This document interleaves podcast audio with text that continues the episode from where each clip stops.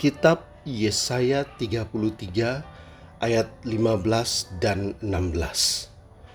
Orang yang hidup dalam kebenaran, yang berbicara dengan jujur, yang menolak untung hasil pemerasan, yang mengebaskan tangannya supaya jangan menerima suap, yang menutup telinganya supaya jangan mendengarkan rencana penumpahan darah, yang menutup matanya supaya jangan melihat kejahatan. Dialah seperti orang yang tinggal aman di tempat-tempat tinggi. Bentengnya ialah kubu di atas bukit batu. Rotinya disediakan, air minumnya terjamin.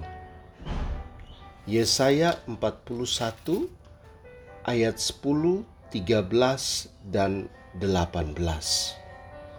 Janganlah takut, sebab aku menyertai engkau.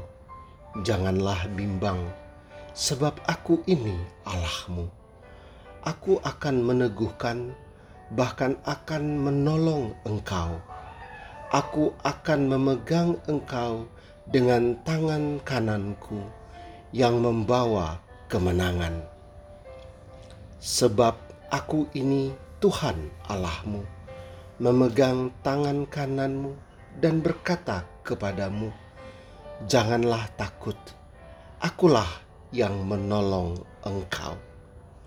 Aku akan membuat sungai-sungai memancar di atas bukit-bukit yang gundul." dan membuat mata-mata air membual di tengah dataran. Aku akan membuat padang gurun menjadi telaga dan memancarkan air dari tanah kering. Kitab Yesaya 44 ayat 3 dan 4. Sebab aku akan mencurahkan air ke atas tanah yang haus dan hujan lebat ke atas tempat yang kering. Aku akan mencurahkan rohku ke atas keturunanmu dan berkatku ke atas anak cucumu.